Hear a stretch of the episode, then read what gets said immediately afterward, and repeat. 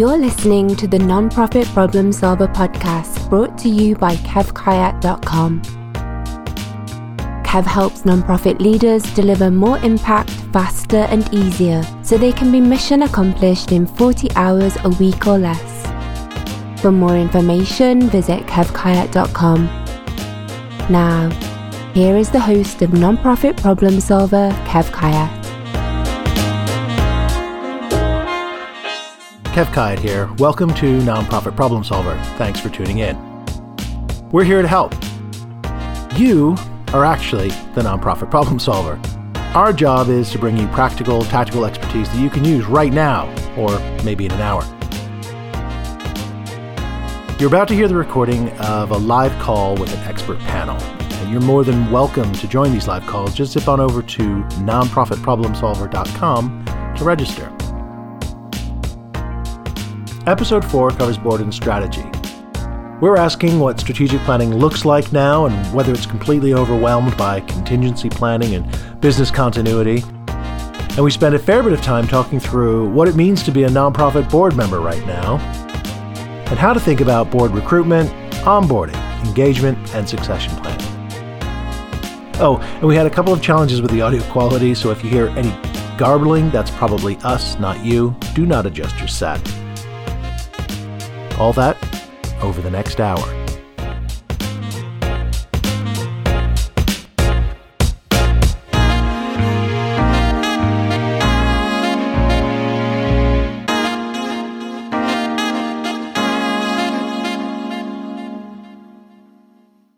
Okay, welcome everyone to Nonprofit Problem Solver. This is episode four on board and strategy.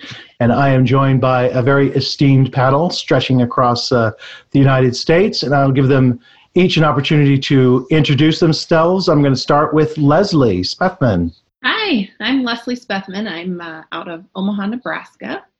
And um, I've been uh, in the nonprofit world for um, gosh, I don't know, years now, and have served in several different roles and also on boards and um, consulting. I primarily focus on strategic planning and board development.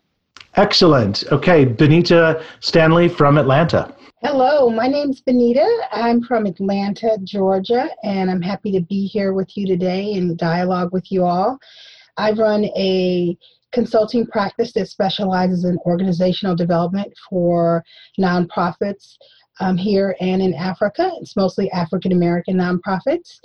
And my background is in civil rights, um, racial justice. I work with the American Civil Liberties Union for a number of years and been in the nonprofit space for 25 years. Well, thanks for joining us. And Julie Clark. Hi, everybody. I'm Julie Clark, and I lead the nonprofit team at Business Volunteers Unlimited here in Northeast Ohio. We're a nonprofit that serves the business community and the nonprofit sector, working with about 800 different nonprofits a year. And I spend my time doing training and consulting with nonprofits related to board development, uh, succession planning, strategic planning, and organizational assessments. Happy to be here. Thanks. And uh, Gregory Scott. Well, good morning. Uh, well, good afternoon for some of you, but good morning for, for us on the on the West Coast. Um, again, my name is Gregory Scott. I am the president and CEO for Community Action Partnership of Orange County. Um, we are part of a national network of what we call community action agencies across the country. It's about a thousand community action agencies across the country, born out of the war on poverty um, during Lyndon Johnson's presidency. And the response to the war on poverty was community action. So our mission is really focused on helping families, um, individuals um, and communities who are dealing with poverty. So we run a major food bank dealing with food insecurity. We do financial empowerment. We're doing a host of, of various programs um, um, um, dealing with poverty um, in the community. And then I also do executive coaching as well. That's great. So that's our panel. The uh, order of business today is we'll go through a series of questions. We'll have an opportunity for some direct Q and A. Uh, folks online should have uh, no hesitation of in asking questions in the chat. We can have a side uh, conversation going on in the chat. Feel free to contribute, and the panelists can contribute too. Feel free to ask specific questions or to share specific circumstances from uh, your own situation uh, if you're able to. Now, I see also we are getting uh, Earl Pike in, who's uh, a latecomer to our panel. So, Earl, as soon as your audio connects, I'm going to give you an opportunity also to uh, uh, introduce yourself. There he is. Uh, welcome, Earl Pike. Hey, good to see you. Good to see everybody. Hi, I'm Earl Pike. I'm from a place called the University Settlement. Okay.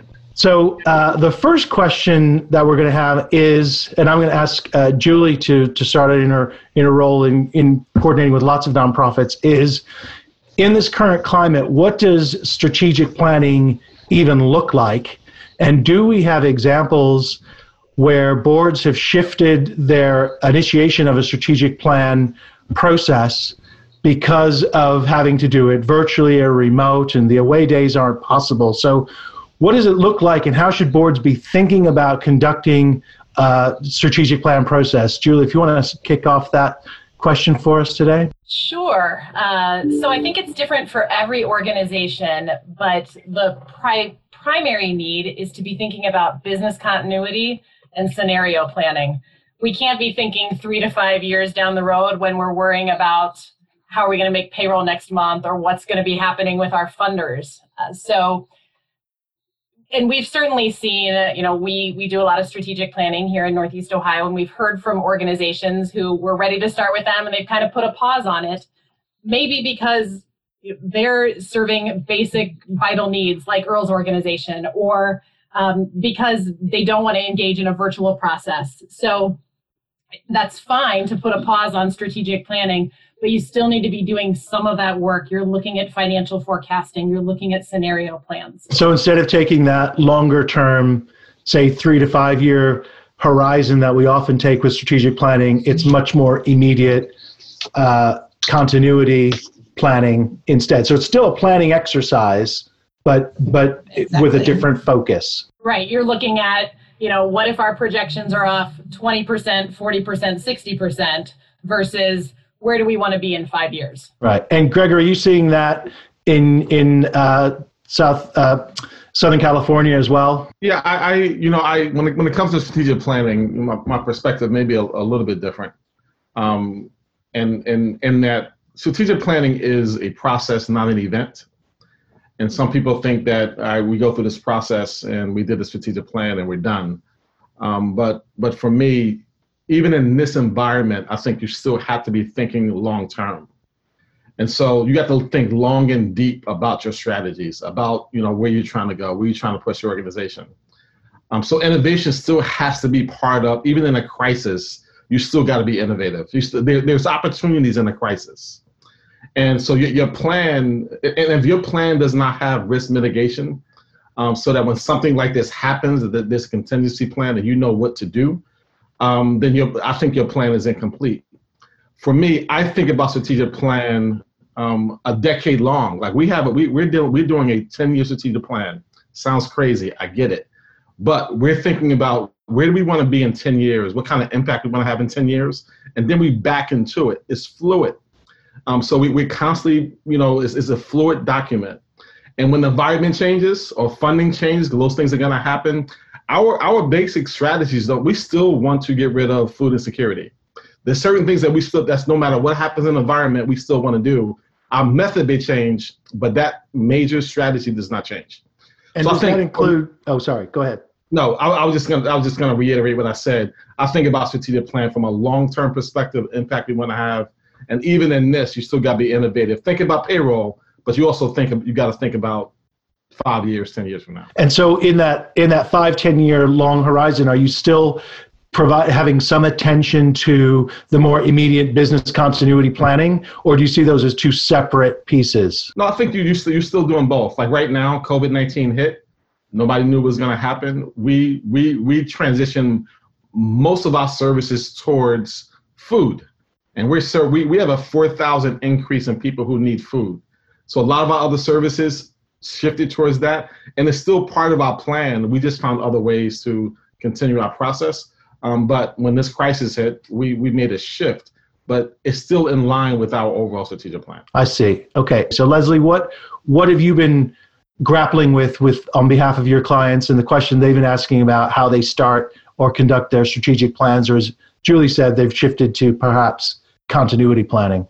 Yeah, and actually, um, I'm vice chair of a board right now that we had uh, started a strategic planning process, and I'm leading our strategic planning task force for that board. So that's not really in my consulting role, but um, you know what we've decided is that really it needs to be put off um, till a little bit later in the year for our organization is what mm-hmm. made the most sense. So, I mean, I think really I don't have a whole lot to add to what the others have said, other than I think it just has to be the right time. And the advice that I always give my clients is that it has to be the right time for strategic planning. And if it isn't, and if everyone's not on board and engaged, that um, sometimes I think it can be a waste of resources. So I do think it's important to make sure that it is the right time for your organization. And w- would you concur with that, Benita? Well, I think there's, uh, so I work primarily with um, African American nonprofits across the country, and they're much smaller, between um, 10 and 25 employees, some really large ones. But for the most part, they all have strategic plans because I've worked with them for years, but I have been working with them to shift now to putting together a a one year plan or a um, sort of business continuity plan. But with it embedded within that is that we have to have a couple things. We have to have a crisis management plan, as Gregory said. We have to have a crisis communications plan. And we also need to um, do some dig deeping in terms of financial to see what's in the reserves and map out how long they can keep the doors open and make payroll. And then also part of that crisis communication plan is talking to our funders and our foundations and sort of setting more realistic goals in terms of what the deliverables we committed to doing and, and if they can be achieved or not. So without getting too much into the weeds, I wanted to just pick up on uh, your work with uh, African American organizations, the the general statistics, I don't know what it's like specifically in Atlanta, but a disproportionate impact on uh, African American communities of color, uh, black and brown communities for COVID 19. How is that affecting the crisis or the uh, the crisis planning or the business continuity planning with the organizations you're working with. I know Earl's going to comment on this in just a moment. Well, so you all know we have a governor here that um, opened up the state um, as of last Friday, and so um, what I wind up doing with every executive director I've worked with across the state, which is about 50 nonprofits, is reaching out to them on Wednesday or Thursday last week and basically um, imploring them not to open back up um, and presented a lot of data um, in terms of the infection rates and the deaths and the disproportionality in the African American community. So they have all committed to continuing to work remotely, but they've had to shift their resources, as folks have said here, to um, get on the front lines and offer those resources where they're most needed to protect our community. So it has shifted the work that they're doing. A lot of them were doing um, ramping up and doing voter registration work, um, which of course is nonpartisan. Our Get Out to Vote effort for uh, the presidential elections, um, but they've had to shift that um, entirely. So um, we're just sort of doing what we can, and luckily the foundations are really responsive to that, and we've come up with some innovative ways to hit numbers. Thank you. Uh, Earl, do you want to pick up on that and let us know what it's like for the university settlement in Cleveland? Sure. Um, just, just an overview for folks who don't know. We, university settlement serves literally one of the poorest districts in the state and probably one of the poorest districts in the country. And the community itself is about 22,000 people. We serve about 12,000 of them a year. So when COVID hit, we were really challenged to, to do some really kind of basic stuff. At the same time, we had been thinking about doing a strategic plan. So to answer your question, I'll answer your question in a couple ways. I'm on two boards. One of them started a strategic planning process last fall. We've suspended that um, because there's just too many uncertainties. The other board, we were approaching strategic planning, but we decided instead to just focus on fundraising because at the current rate, we stand to lose about a million dollars over the next six months. For university settlement, it's been um, I think Julie knows this and others know this. We shifted from a social service agency to a relief agency awfully quickly. And a relief agency is a really different sort of dynamic. So it makes it really complicated to do strategic planning. I think there's lots of planning to do. but it's hard to do strategic planning. And the two variables that um, that remain unanswered for me before we can do strategic planning.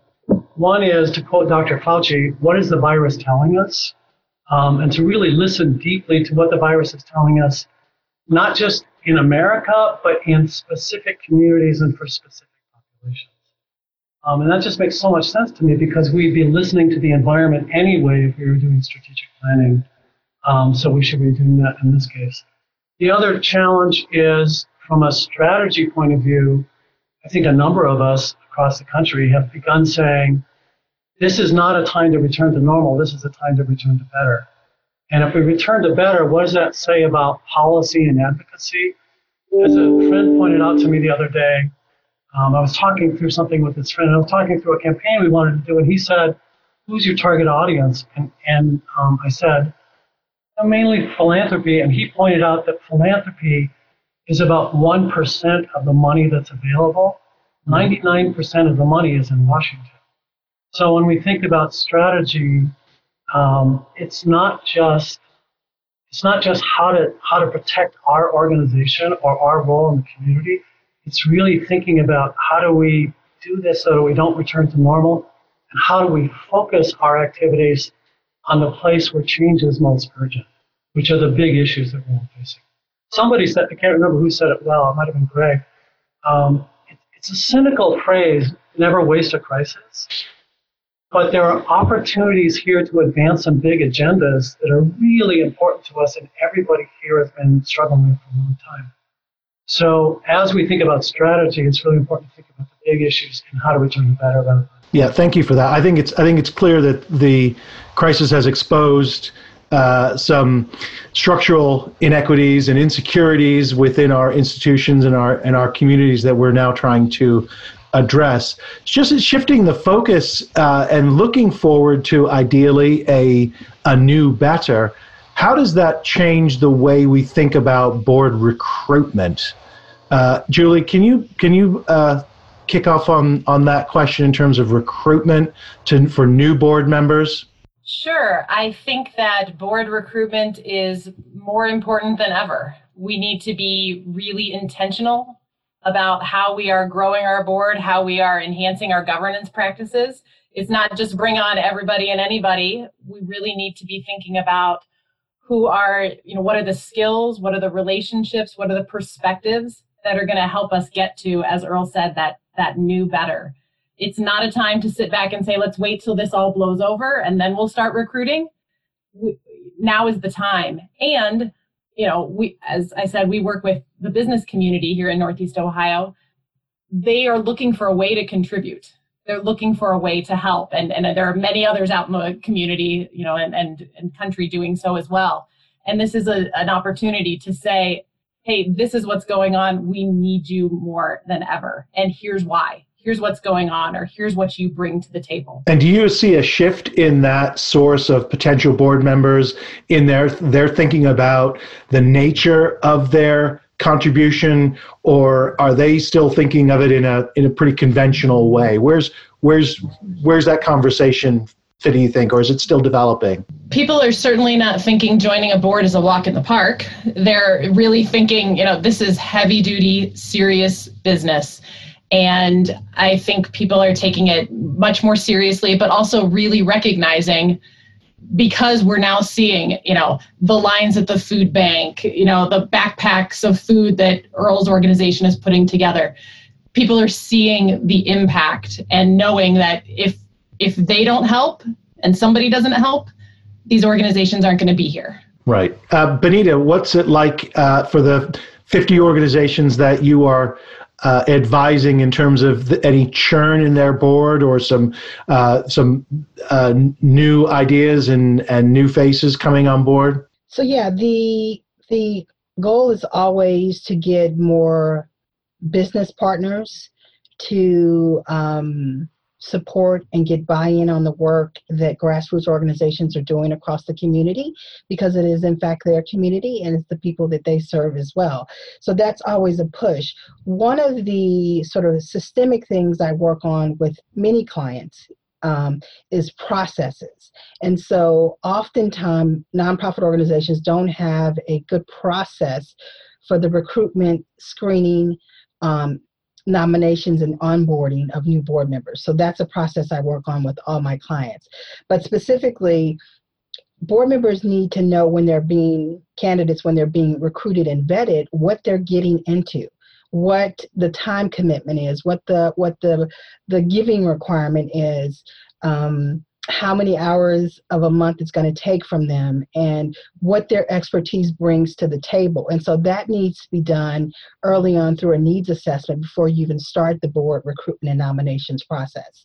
You need to look at your bylaws, you need to look at your articles of incorporation, you need to figure out what all those details are, put together a volunteer board job description so people know you know what they're coming into and you need to get people who whose values are just as aligned as the organizations and the mission and it could be it could be someone who doesn't um, have the same politics but as long as your values are aligned and you feel um, that the organization speaks to your heart and what you want to do in the world you got a good partner you got a good board member we need more of those from the business community and some well, clients have had success yeah. Go ahead. Sorry, I did. I Some clients have had success in recruiting um, business partners, but it's mostly been sort of you know people we know and love who care about the work. But we do need more business players. Well, what what I was going to say there, and what, what I love is I was going to move on to a second uh, uh, question around the impact on on our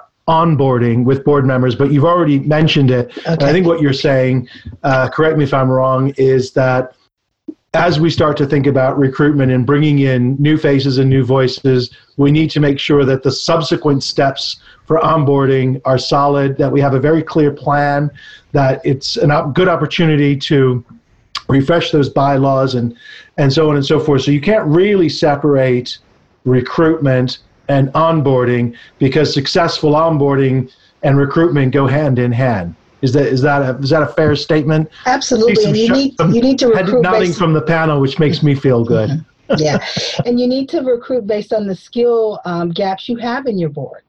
So right, Gregory, do you want to add add to that and how you guys how you advise on recruitment and onboarding? We'll bring those two ideas together. Sure, sure. I, I, you know, I think if there ever was a time that um, we need to really be intentional in terms of our board recruitment around diversity and inclusion, now is that time.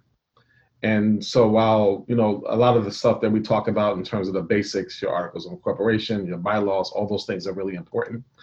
Um, um, but I think diversity and inclusion, especially having women at the table um, and having more diversity at the table, not just a seat at the table, but a voice at the table too. I think it just um, invigorates your board where you get that diversity of thinking, um, and that diversity of thought process and thought leadership, I think is really important. And so, um, so I see shifts that are happening. I serve on three boards myself, and I and I have a board of directors.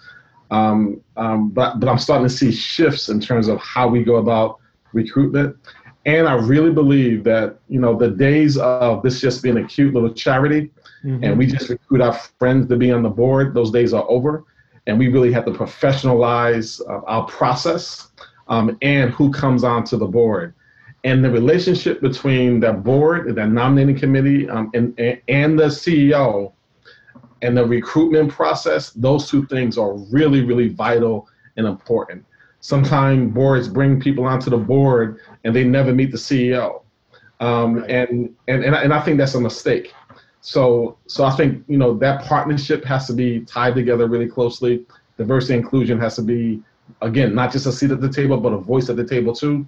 And we're seeing a shift where we have millennials who are now starting to make their own money. They're entrepreneurs.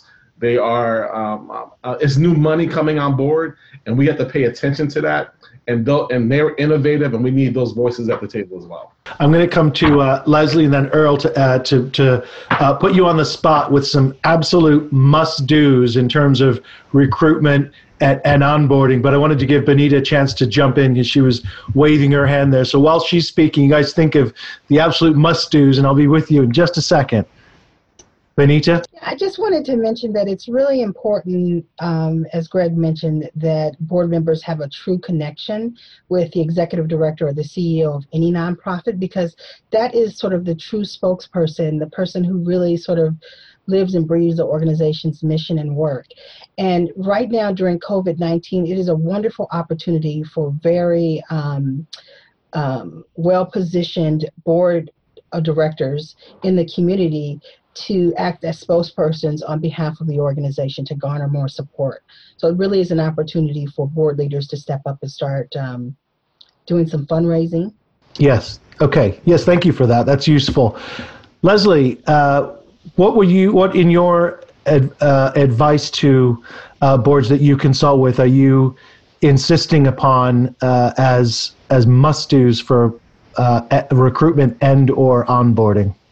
Yeah, I think um, one of the things that I typically um, advise my clients is actually to, you know, a lot of boards have their matrix of skills and, you know, here's what, what we need and here's the demographics and all that. And I think that's great. But to actually sit down and come up with a, a little mini strategic plan for your board recruitment, think about what your needs are, what um, roles each board member is filling, and how that aligns with your strategic plan in the future and what your goals are and making sure that you have the right expertise and the right voices around the table. So um, just went through an exercise with a client where we actually mapped out for the next um, five years all the board members that are rolling off what skills um, will be needed. And that way those gaps can be identified and you can start cultivating those relationships with those potential board members. Um, i always advise that you know you can put a non-board member on a committee as a way to start to acclimate them to the organization and for them to kind of dip the, their toe in the water of your organization, if you will. So I think it's just really intentional and being strategic about it. Um, there's a lot of people that want to serve on boards sometimes, but maybe don't really know what that under, what that means or what they're taking on or, or committing to. Um, so having the time to really, really recruit and vet those candidates is most important. And then I think once you have identified those candidates and you begin your active recruitment process, I think the number one thing is transparency. I mean, I think you have to be fully transparent with a board member, a potential board member, before they agree to sign the board. Of, of, I think it was Benita that mentioned what they're getting into. How many hours a month is this going to require of their time? What what are the fundraising requirements? What other expectations could they be um, expecting as they join your board? So I think transparency is really key, and then having that um, orientation be strong, you know, immersing them in your organization and your programming and your culture and, and letting them have a taste of everything so they can truly make informed decisions about your organization because otherwise you can't. I mean, you have to really understand the inner workings of something to make good informed decisions at a governance level. Excellent. So, again, reiterating what Gregory mentioned about professionalizing the whole approach, uh, you mentioned being transparent, being immersive, and I also liked what you mentioned uh, earlier about thinking of it in terms of succession planning for the board, which is something we we sometimes skip over. Uh, Earl, what what would you say some must dos are if you've got any any to add? Sure, sure. Just well, ditto to what everyone else said, but only add a couple of small things. Um, um, I appreciate that Greg brought up the point about building diverse boards because I think now is the time to do it. It's long past time to do it.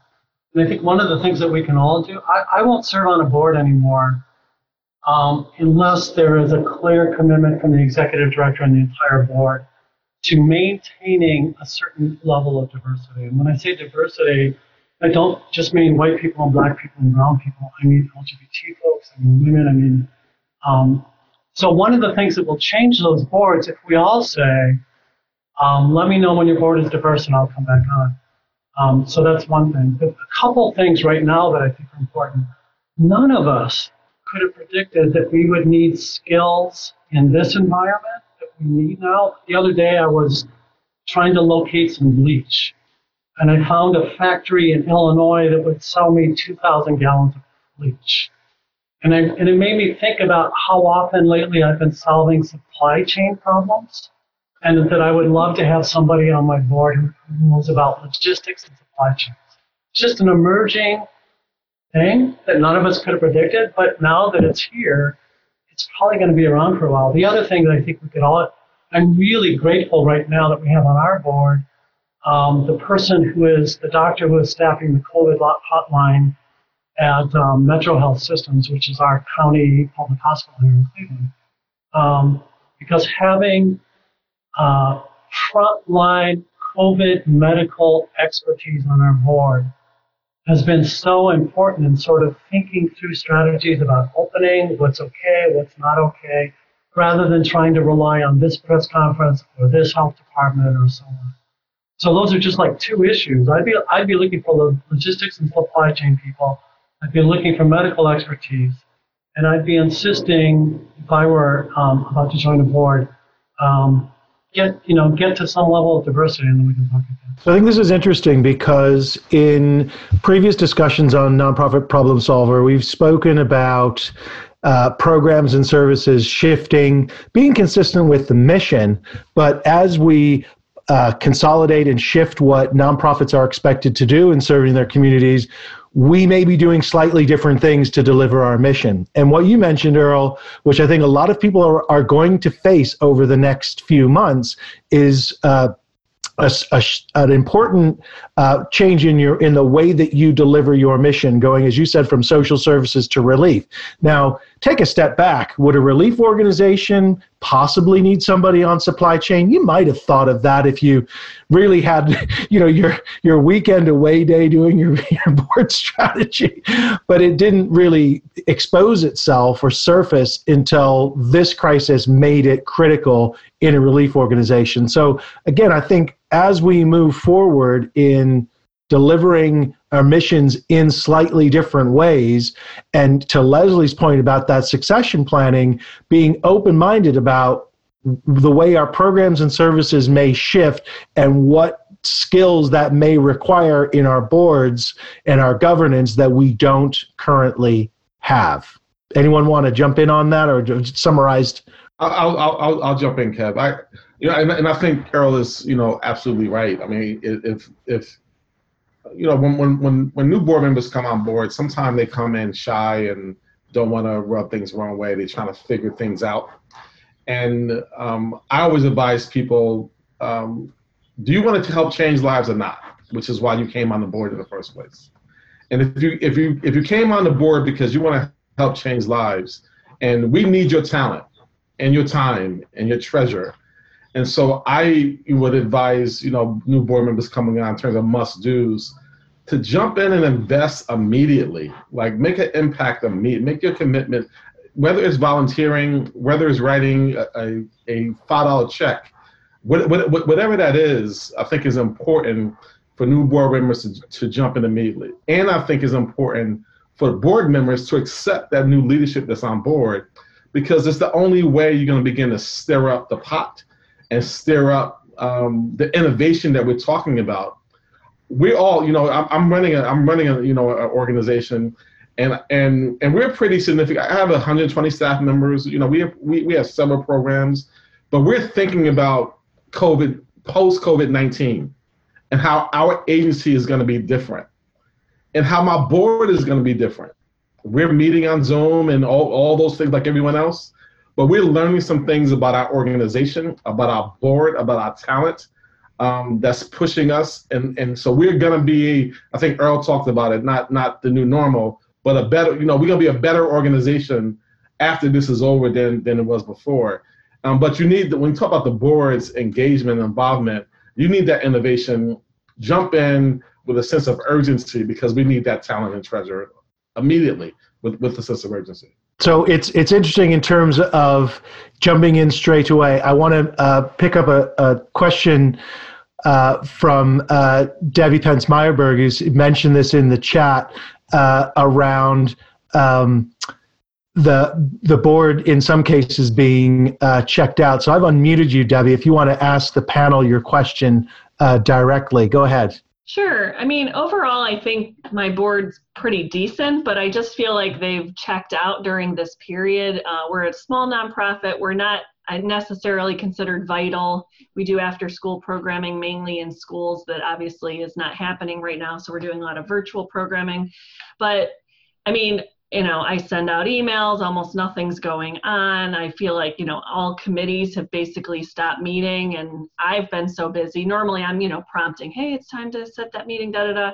And I feel like unless I'm kind of prompting, no one's doing anything right now. And I'm so busy trying, you know, doing PPP loans and that kind of thing that um, it's hard to focus on the board. Um, so I just didn't know if you guys had any suggestions for not only kind of trying to get them re-engaged because i'm starting to think like we all are of that longer term planning the scenario planning. Um, but also we start our new fiscal year um, 9-1 so we normally onboard new members in august and there's like no one on you know being set up to be considered at this point. First of all i have to say um, when you say i know deb and i know her organization you are absolutely essential so don't cut yourself short there um, I, I, I, so appreciate you asking the question because it, it made me think about what's going on in for my board president and my board vice president, everybody. And you're absolutely right. Everybody's having a really tough time. It's hard for me to get a hold of my board president right now because you know he's in charge of of, of stuff for two continents or something like that. Um, so there's that. The other thing that I think we have to acknowledge, and that we're probably not acknowledging enough in the nonprofit sector, um, Julie might have some insight about this, is this is going to go on for a long time. Um, like probably a five to 10 year cycle of completely coming out of it. So the challenges that we're having now are going to be really big challenges. The only thing that I've been able to do to keep my board engaged in this Short term is we do a five o'clock um, update call every Friday, where all board members call in, and I usually get like 90% um, attendance, and I and I promise them, and I literally do keep it to 20 minutes. So I, so I come up, I, I write something out, and I read it to them, just so that they know what's happening. I'm not asking them to do much because they've got sort of a lot on their plates right now. But I, but I do, like you, I want them just to be up to speed so that if they're out in the community and somebody says, hey, I saw that University of Settlement got a big grant, they're not saying, I don't know anything about that. I, I, I sort of think we have to get through this. For me, I have to get through this and then I figure out how to re-engage them come June and July. Benita? Yeah, I think that um, this is a particularly difficult time. Uh, people may um, be experiencing sort of fatigue.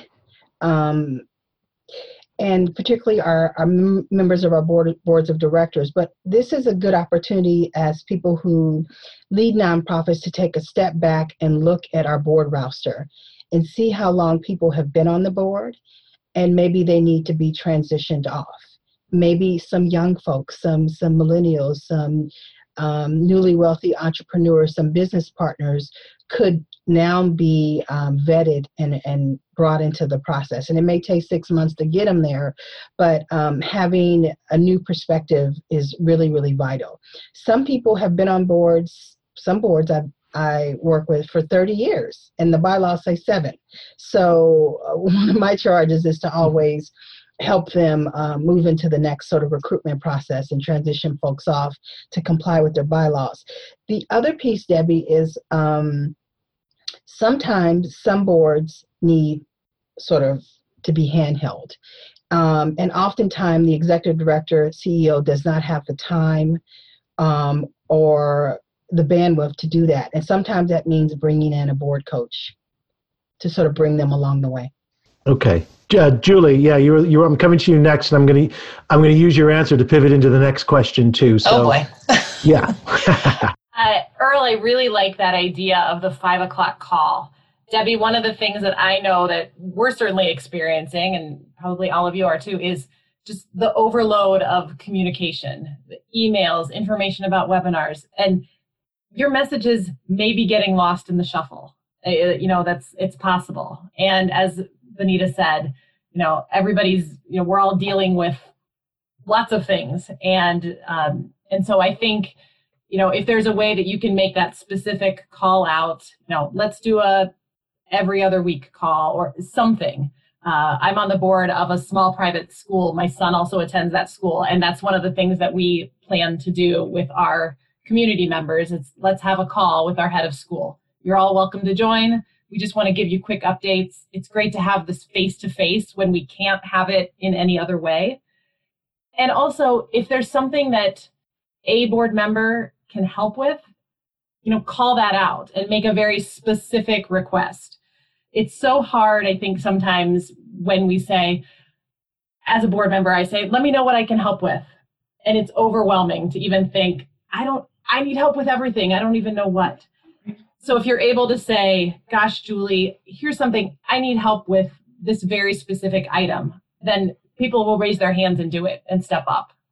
And if they don't, then that's also an opportunity to say, you know, maybe it's time to, to move on. So two specific things there in terms of cutting through all the the noise and the overwhelm with communication now. One is uh, having a set cadence. So every uh, every Friday, 5 p.m. for 20 minutes. So everybody knows exactly what to expect. They don't need to look at emails on Wednesday because they're going to have the call at 5 o'clock on on on Friday. So it gives people an opportunity to navigate that. And the second is when there's a specific ask, make it, uh, and give people some some really clear indications of what what you need from them. So is that is that helpful, Debbie? Did you want to come back on that at all? No, that's really helpful. Thank you, everyone. Okay. If I Great. could just Uh, quickly add to that, Kev, I'd just Certainly. say in the interim, executive directors and CEOs still need to continue to do what they normally would do, which would be providing their, their monthly or their quarterly uh, reports to their, their board of directors, making sure those, those financial statements get to the board. They need to still sort of st- stay the course in their um, leadership role. So certain elements of the day job are non-negotiable despite what's going on. Yeah, and that's and that's part of the governance role. Julie, what I wanted to ask you next was uh, partly related to Debbie's question about uh, boards being actively involved or or checked in, and and previous our conversation was around setting the expectations properly during recruitment and onboarding. I just want to review very quickly uh, how you advise people about the distinction between serving on a corporate board versus serving on a nonprofit board.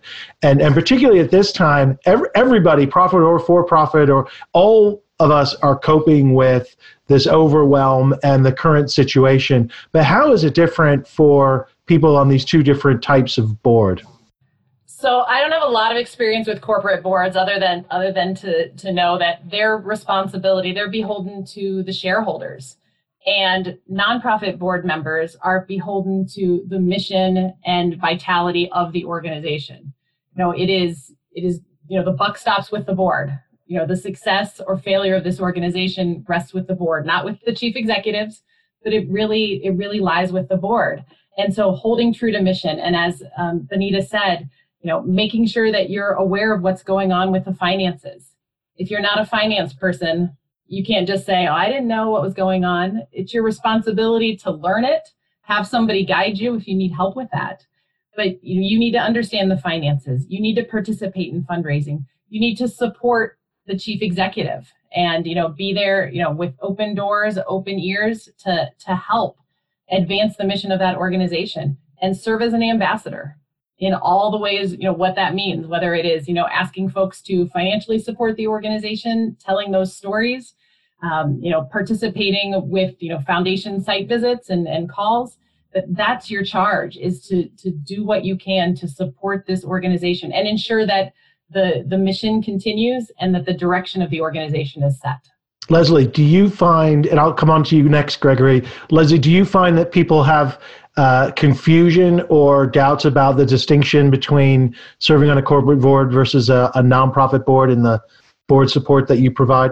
Yeah, I think I've seen some of that where I think, you know, successful people who are, you know, leaders in their companies and they're maybe serving on corporate boards and then they get asked to serve on a nonprofit board and maybe they don't really understand the nuances and the differences that that um, a nonprofit board has. I mean, I agree with Julie on the, you know, it's all about stakeholders, not shareholders. I mean, it's all, it's your whole community that you're serving. Um, so yeah, I mean, there's also the resources in a, a large company and, you know, usually then a corporate board may be a little bit more hands off where there's a full team that's devoted to, you know, whatever issue that that organization is facing and they trust that the staff is handling that. Whereas on a nonprofit board, very likely you're pretty lean at your in your staffing model, so you don't have the depth there to fully um, vet ideas and work through things. So your job as a board member on a nonprofit may be a little may shift over into operations occasionally to really help um, augment staff capacity. Um, so I think that's something to be mindful of when you join a nonprofit board. That maybe it's not going to be as um, hands off as a corporate board might be. Um, that that's, really- that's an important point, and and yeah. in fact, the next question, which I'm going to ask Benita to kick off with, but before that, Gregory, uh, any any point on that distinction between corporate and nonprofit boards? Well, you know, this, you know, there's obviously the distinction that for-profit corporations, you know, you get paid. The, you know, it's it's, it's about the um, investment, it's about the bottom line but I, I, I think the stakes are just uh, being on any board is, is a high stake game, right? And and so whether whether it's for profit or whether it's nonprofit, the fiduciary responsibilities are still at a high level. You still when you sign on when you sign a contract, and we don't have contracts, but in reality you do. When you sign on to be in, on any board, you you're personally liable as well as the organization is liable. So it's a high stake game and so I think you know um, um, um the for the fiduciary responsibilities are very similar. So versus talking about what the differences are, um, um, I think it's important to talk about what the what the similarities are, um, because whether you have stakeholders um, in the community, you're looking at the bottom line, you're running a business still, you still got to deal with taxes, contracts, HR, California, you know, in California, our employment law changes every every hour, um, and so all, all those things um, about risk mitig- mitigation is important. Partnership with the CEO is important. Succession planning, whether for profit, nonprofit, all those things for me are all very, very, very similar. Um, business continuity, especially right now. Um, um, Disneyland is right here in Orange County. Disneyland is talking about closing until January. I'm sure their board is talking every day about when did they go back to business continuity. I have I have nonprofit partners who are also close. They're having the same conversations, and so I think there's a lot there's more similarities than differences when we talk about those two types of boards. That that's interesting, and I, and I think that's an important point. So thank you for making that. What Leslie though mentioned, uh, it, it leads into our next question, and Benita, I'm going to ask you to kick this one off, which is uh, at what point, when you are a bit more hands-on in that nonprofit board, uh, how do what point does does governance shift to execution? Where do we draw that line between governance and execution, and how should uh, we be thinking about that in terms of advising boards or advising executive directors to to get that line correct for uh, their organization? So I do not encourage my clients to cross that line. It's a very slippery slope. Um, board members need to know coming in that they are really the check and balance of the organization. They have a fiduciary duty. They need to ensure that the organization remains incorporated, um, remains financially sound, etc. It creates intense confusion when board members start to come into the office are on site and start asking of things of the staff and requesting things to get done. Um, I, do, I don't encourage that. so uh, that's the advice I give all of the executive directors that I work with. Now, there's some places in which board members can be incredibly helpful um, if they want to roll up their sleeves. And that, in that capacity, that's the fundraising. And so that is the way in which I encourage that and help the executive director partner with board members who want to sort of get more deeply involved. Julie, what would you recommend in that regard? I think that's a, an absolute great point. You know, we you hear the nightmare stories of you know the board chair having an office at the organization and you know cell phone numbers of you know staff that they are calling over the weekend and asking to to do things without chief executive or senior leadership being aware and you you absolutely don't want that. If a board member also wants to serve as a volunteer that's great. It's a distinct hat that you're putting on. You know if you want to serve meals at the soup kitchen or pack food boxes that's great. But you're doing that in a in a distinct role and keeping those lines clear is really important. So that's one thing i was going to uh, come on to and i'm glad you mentioned it which is uh, board member versus volunteer because we we understand that volunteers are are are really a, a pay category as opposed to a job category so volunteers are are, are active members of staff and again need to be recruited and onboarded and trained and supported in the same way as as paid staff but if board members are volunteers in that regard, then they are straddling that execution governance and it becomes difficult. But what you're saying, Julie, is make that distinction really clear. So you have a board member style volunteering, which is not execution, it's governance. And then you have a different style of, of volunteering, which you you make that explicit step. Does that does that hold true in Leslie in your advice to, to clients? Absolutely board members. Oh, you're in and out there, Leslie. So while she's um, fixing that, I can just add very quickly you, that Kim. that power dynamic shows up in that board president's volunteer role as packing food bags. Let me tell you. And so it's still quite confusing for the staff and it's quite frustrating. So it has to be handled really well. And do you have examples of, of or recommendations about how to handle that well? I just don't encourage it, quite frankly. don't don't don't cross that line. Gregory, what what about in your situation? You said you mentioned you you sit on a number of different boards. And you have extensive board experience. Tell us about uh, how you've managed that distinction between governance and execution. Well, I think coming in is it's really being clear on what those roles are. So I, you know, I don't take a job if the board is more operational than governance because um, the board has one employee, and they got. I mean, one. I, I have 120 employees. They belong to me, but the board has one employee, and that's me. And so I try to be real clear, and I guess I'm bold enough to remind the board when they do cross the line, um, without fear. Um, but I'm, I'm I'm I'm in my right to do so. And so I, I think it's important to always remind the board, um, and I have a board chair that we we are really good partners. And so mm-hmm.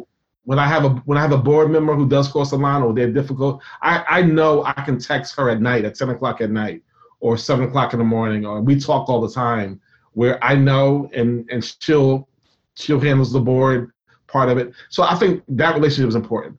And and one of the reasons why I, I, I mention that is because if the relationship between the board and the CEO does not work because there's this is crossing of the line, nothing else works. And so it's really important for that relationship to. I mean, we have to be. I mean, we're married. We gotta we gotta walk that walk the the entire time, and that's really you know really really really important.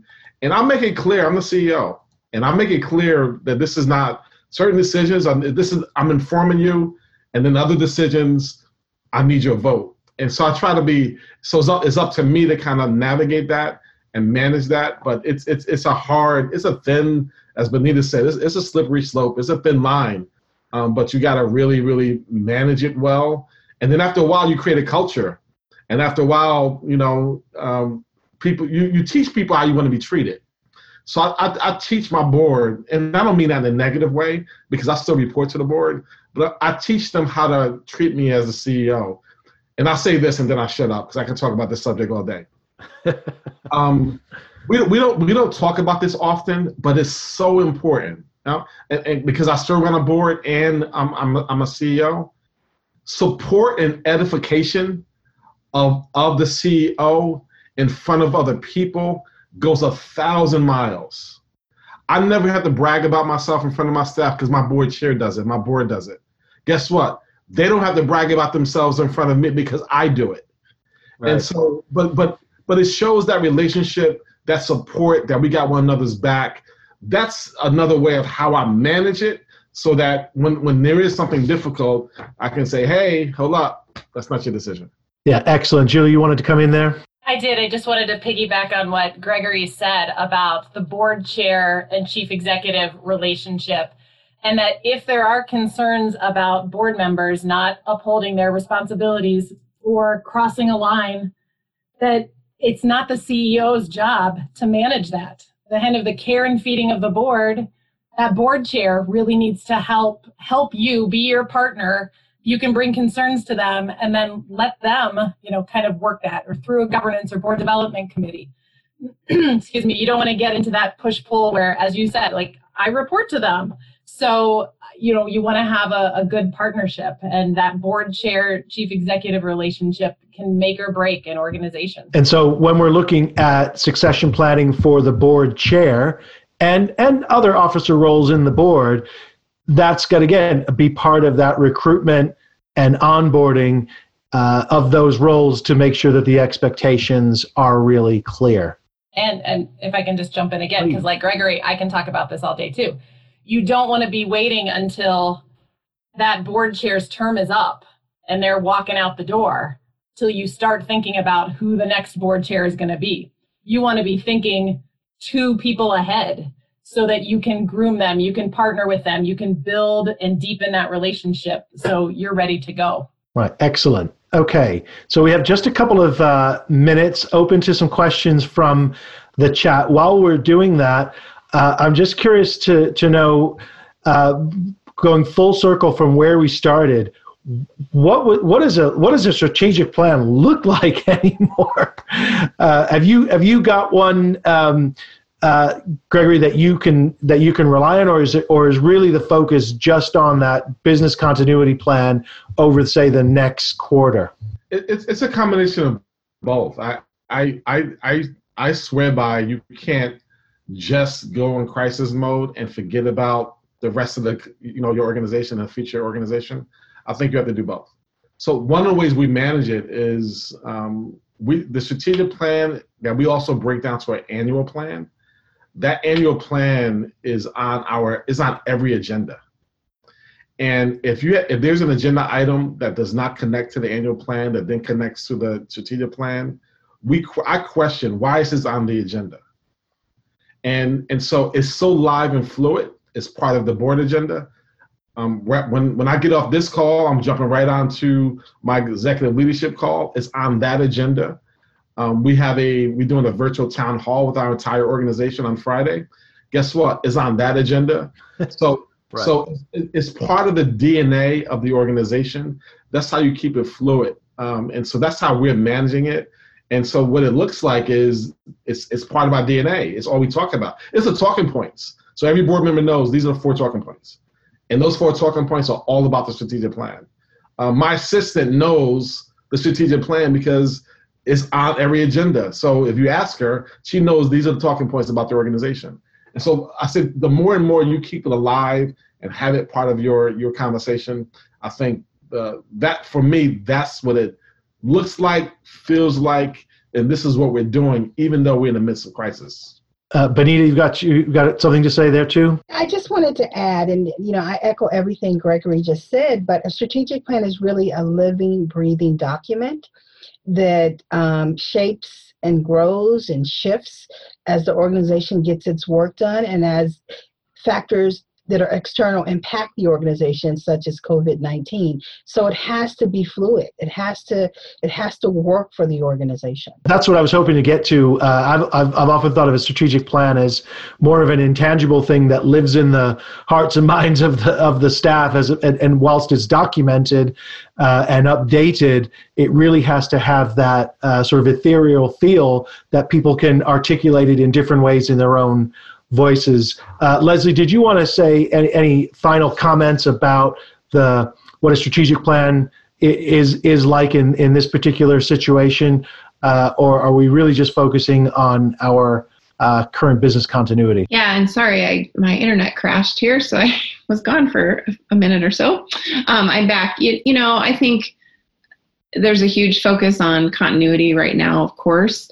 Um, but I think to think strategically is is important all the time, and that sometimes in times like this where your um, innovation can come out because it has to is really a good time to think about strategies for the future and really utilize this time. If you know maybe some of your programming has slowed down it may be buying you a little bit more time right now to focus on some things that otherwise get um, can gets kicked down the road because we don't have time um, so I, I, think it's it still needs to be an important focus, but um, you know, not at the expense of um, other resources right now, which I know can be a huge issue um, for some organizations, it's expensive to hire someone to come and do that, and maybe that's not the right way to use resources right now. But do whatever you can as an organization and as a board and team together to try to work on those things in the interim.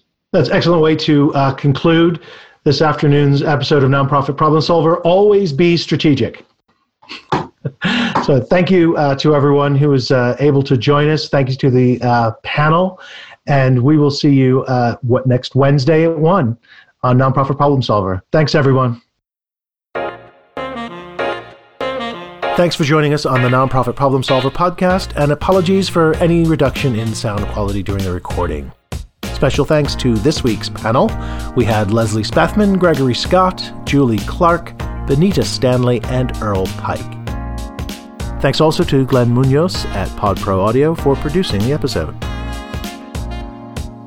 You can join future conversations live by visiting nonprofitproblemsolver.com. Connect with Kev on LinkedIn, Twitter, and Facebook.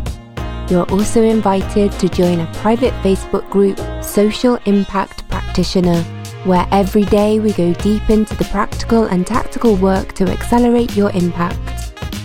Because good causes deserve better results.